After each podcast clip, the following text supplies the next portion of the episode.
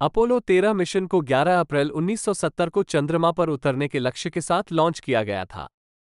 हालाँकि, दो दिन बाद अंतरिक्ष यान में एक ऑक्सीजन टैंक में विस्फोट हो गया, जिससे कमांड मॉड्यूल को पंगु बना दिया गया। चालक दल को कमांड मॉड्यूल को छोड़ना पड़ा और चंद्र मॉड्यूल में शरण लेनी पड़ी, जो केवल दो दिनों के लिए दो अंतरिक्ष यात्रियों का समर्थन करने के लिए डिज़ाइन किया गया था।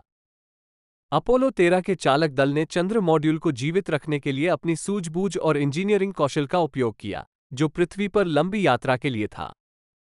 उन्होंने प्लास्टिक की थैलियों और नलिकाओं से एक अस्थायी कार्बन डाइऑक्साइड फ़िल्टर बनाया, और उन्होंने अपनी शक्ति और ऑक्सीजन का राशन किया।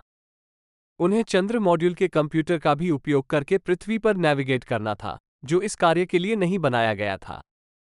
144 घंटे की कठिन परीक्षा के बाद अपोलो 13 का चालक दल सुरक्षित रूप से प्रशांत महासागर में उतरा।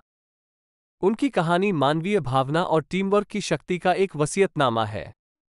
अपोलो 13 की अनसुनी कहानी एक रोमांचक कहानी है और यह एक कहानी है जो आज भी सुनाई जा रही है। कठिन परिस्थितियों में चालक दल का साहस और दृढ़ संकल्प हम सभी के लिए एक प्रेरणा है।